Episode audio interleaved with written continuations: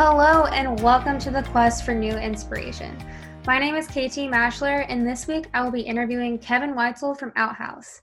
He is one of the hosts of the Home Builder Digital Marketing Podcast. And if some of you don't know, that is the other podcast that I work on. It is also co hosted by my boss, Greg Bray from Blue Tangerine.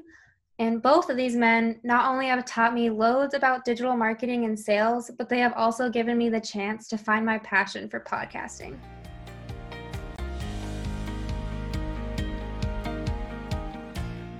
Tell me a little bit about you, first off, just for the people who don't know you. And I don't really know you that much, anyways. You're just kind of podcast host, and I'm your editor. Absolutely. Well, I'm uh, currently 49 years old, father of two college students.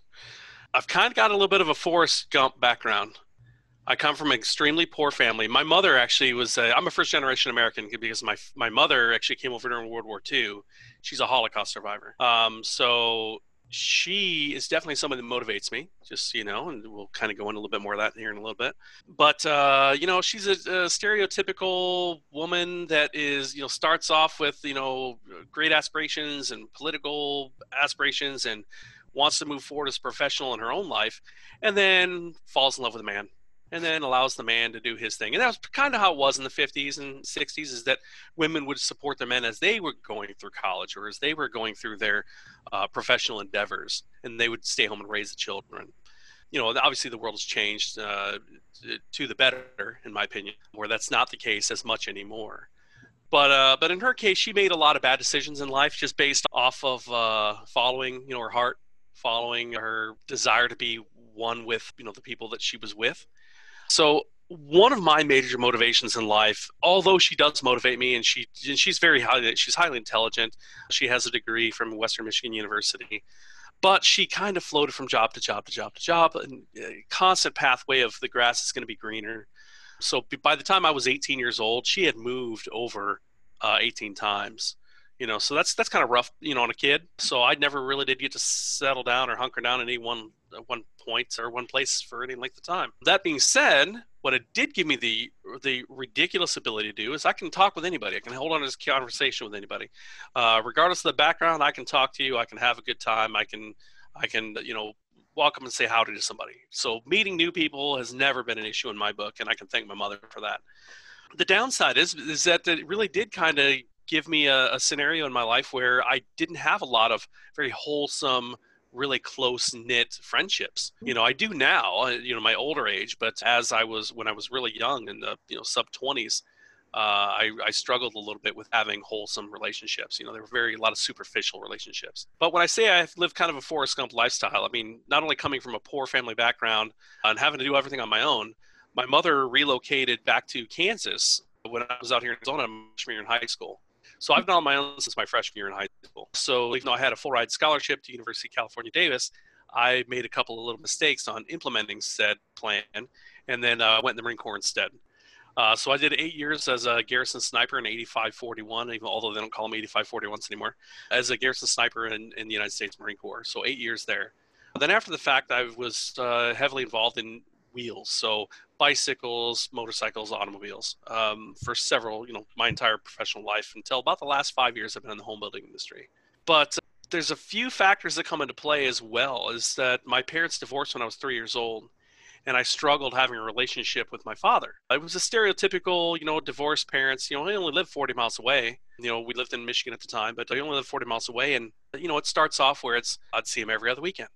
And then it would be every couple of months and then it was on special occasions and then it was excuse after excuse after excuse so although my dad was a dynamic human being um, he was also a raging alcoholic mm-hmm. and alcoholics even when they're dry or when they're clean you should say fall into patterns and those patterns are as excuses uh, mistruths if you will lies that's another word for it and uh, it was a constant struggle of, of having to to adjust to his non-truths. And uh, that kind of kind of messed me up a little bit psychologically. I still have some dad issues even though he's been gone. He's you know he died about uh, 15 years ago or so.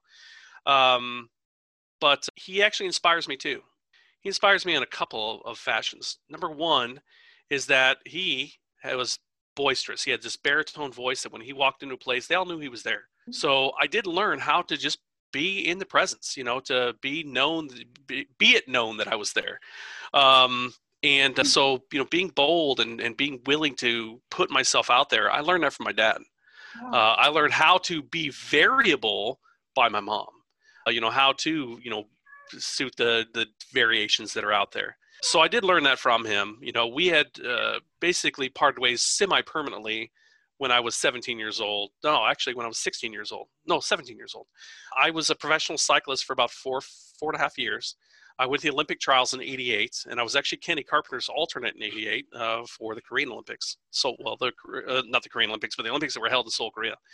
And uh, when I told him that I'd qualified, you know, for that that contest, you know, it was, oh, that's great, that's good news, and no no consequence. How did you do? None of those follow up calls, nothing. Uh, so I wrote him a pretty heartfelt letter that uh, basically let him know that, you know, I didn't need him to be part of my life anymore. So I would say that from an inspirational standpoint, I did learn a lot from him. From another inspiration, I learned a lot from my mother. Seeing her struggle as a single mother with three kids, working job to job, sometimes multiple jobs at a time, you know, battling whether she can sleep, trying to provide for her kids, you know, and it wasn't always successful. I mean, there were times when we didn't get to eat, times when was uh, we were sleeping in sleeping bags uh, because you know in Michigan winters it gets cold and you know we couldn't keep the heat on. You know, so I've learned to be humble and to appreciate the things that I do have. But another thing that I learned from her was uh, one of these points, and that is that you have to not only appreciate what you have, but appreciate that you don't need it in your life. To not be very materialistic. Okay, so I do appreciate nice things. I have a tendency of not wanting a lot of baubles or things in my life. I prefer high quality items. I'd rather save up for that heirloom piece of furniture than just a piece of junk that you know we're going to throw away or replace every three or four years. So philosophically, that's kind of how I how I how I uh, subscribe to life. When it comes to what makes me walk down the pathway every day and, and live a straight life, I've got a couple philosophies. Number one, don't be in jail. I make it a daily goal to not do anything that would ever wind me up living in jail because it just looks miserable.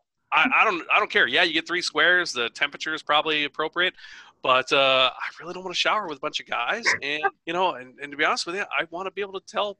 I want to be able to leave whenever I want to. I don't want to be confined into a tiny little room. So yeah, that's that's step one is to not be in prison.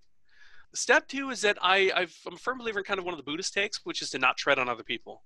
So enjoy your life, pursue your happinesses without treading on others. Uh, you know, when you're treading on others and you know using their shoulders and their head as stepping stones to move up to your next position in a company or to move uh, in in society, I think that's a major major flaw in someone's personality. So I'd make that my second tenet, if you will, of ways to live. What has a, a moment in my life that's uh, that's inspired me to change my life? When I was in the United States Marine Corps, obviously snipers are not known for humanitarian efforts we're basically assigned to get rid of a target. Mm-hmm. Um, however, I spent about a year and a half in Africa, and my year and a half in Africa, I learned something very poignant that sticks with me to this day. That so many people that had literally nothing, and this is mostly Eastern Africa. This was during Operation uh, Restore Hope in Somalia. Uh, but so many people there had nothing. They they lived in. They would stretch a tarp over a bush, and then they would use that area as their place to sleep at night. Um, they didn't have any belongings like we have. They don't have TV. They didn't have running water, electricity. None of that stuff they had. So when they had all that, nothing. But what I would keep seeing every day is people walking around with smiles on their face. And why were there smiles on their face? You know why? Because they weren't beating themselves up to pay a mortgage. They weren't clocking in, clocking out a job they hated doing to make sure that they could buy the newest Nikes for their kid. You know, it all came down to was it was just simple family time. So that is definitely a moment when I kind of just it's set in stone in me that you don't need to have all the stuff. You can literally live and just be a happy person just by your experience with your fellow person. So that was definitely a moment there. What else do we got? What are where are we at here? So where do you look when you're like struggling to find inspiration just on like a general basis? Just some day to day kind of like bad Monday situation. It's funny that you say bad Monday. So I don't really have bad Mondays. I am a firm believer that if you enjoy what you're doing at work, you mm-hmm. will you'll, you'll you're living. So I do enjoy what I do. Um, and I don't necessarily dread going to work. There are times when I can get down. But I get down more just all the the crud and the stuff that's out there. You know, just all the the things you see in the news that are just bad. That can just drag me down. You know, it's like, man, how can humanity get like this? So I'll tell you what brings me back up. What brings me back up is seeing individuals that go out of their way to be more human than what's even called upon them. So a good example is my friend KT was on a podcast with me where we were talking to HomeAid. And Scott Larson, the CEO of HomeAid, actually said something along the lines of, um, you don't know what being human is until you plant a shade tree that you'll never get to enjoy yourself. And I truly do believe in that. I think that the actions that we have on a daily basis shouldn't be about self serving. They should be about things that you, sure, that you can enjoy yourself, but that others will also benefit from. So when you picked up the ball and ran with that, yeah, you don't have $50,000 to donate to Home Aid, but you know what you did have? You had time. You had 20, 30, 40 bucks or whatever it cost to go get the supplies to put in those bags. And you went around and you gave not homeless people, people or humans that are experiencing homelessness. You gave them their personal care bags, which was fantastic. It's bottles of water in there, toothpaste, toothbrushes, deodorant, uh, Tampax. There's there's some other items some there too. Applesauce, some beef jerky, and I put a little note that said, "You got this." I think that's fantastic. Yeah. you know, when I see stuff like that, it gives me that kind of uplift that I need in my day to know that there are people out there that actually do care. You know, we're not all out there just punching the clock. We're not out there trying to, you know, rob Peter paid Paul. We're not out there trying to step on somebody else to elevate ourselves. I that that's my motivation. I don't really get it. I don't get it out of books like most people do. I get it out of action. You know, a lot of people can say, "Oh, we need to do this, we need to do that," but that's a need to.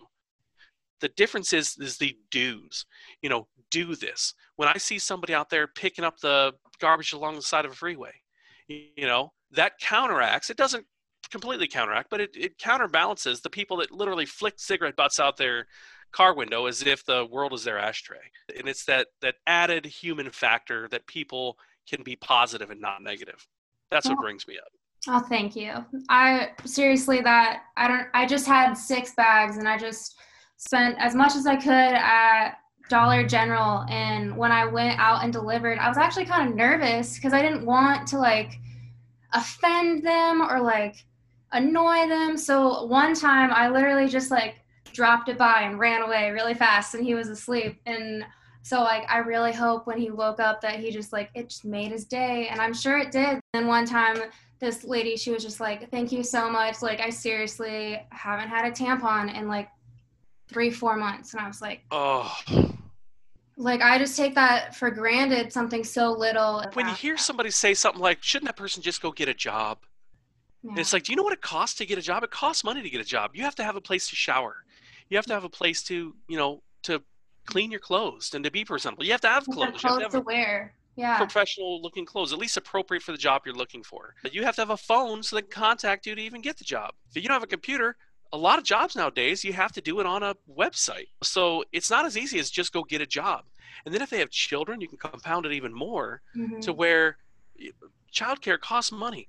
You know, all these things cost money. So it's not as easy as just go get a job. It really isn't. So yeah, to I think that when we're willing to help our fellow human, that inspires me more than anything on this planet. There's no motivation book out there. There's no motivational speaker out there that can motivate me more than seeing somebody else doing a kind act for somebody else. So that's great. I do have a favorite movie. That favorite movie is Harold and Maude. Okay. Uh, that that was a movie that came out way before you were born. It's actually from 1971. Yeah. Ruth Gordon. It's a little story about a coming of age kid who is from the family, a very well-to-do family, who befriends while his his hobby is going to funerals, and one uh, while he's at one of these funerals, funerals, he meets this elderly gal, and I don't want to ruin the whole story, but basically he falls in love with her, and he learns about enjoying life, and and I look at that movie a lot, not only for inspiration on just how to be simple and how to love, mm-hmm. but how to live, man. You know, just you know that Ruth Gordon character, uh, you know, Maude, she just lived you know, she literally lived each day just to breathe, you know, just to take it in and exhale it out. So yeah, that's pretty much it. And then from there, the soundtrack is by Cat Stevens, another artist that predates you, although he's still around today. I think. I think he's uh, he converted to Islam and probably changed his music focus a little tiny bit, but he was a, a singer songwriter in the 60s and 70s, and he did the soundtrack to that movie. And there's a song on there called Trouble, and it's about you know trouble that sets you free. It's not about being in trouble. It's about the happenstance in life that can give you trouble, and how you can utilize that to set your set your mind free, your soul free, whatever you want to set free. Uh, and that's a beautiful song. So that is a, definitely a song that I listen to when I just want to kind of reset. Trouble by Cat Stevens. Okay, I will definitely check both of those out for sure. All right. I have this long list of shows constantly adding to it, but for sure. Thank you so much for all of your inspiration. And seriously, I look up to you and Greg, and I th- love the opportunity of working with you on the Home Builder Digital Marketing Podcast. Be sure to check that out if you have not. So, yeah, thank you. Well, it was my pleasure. I appreciate your time today, KT. All right, well, that is it for this week. And I would love to have you tell a friend about this podcast. And you can help me share these inspirational stories by rating and reviewing The Quest for New Inspiration on Apple Podcast or your favorite podcast platform. If you have a question or an inspirational story you'd like to share, you can send them my way. You can send me a message on Instagram at Quest for New Inspiration or email me at newinspirationpodcast at gmail.com.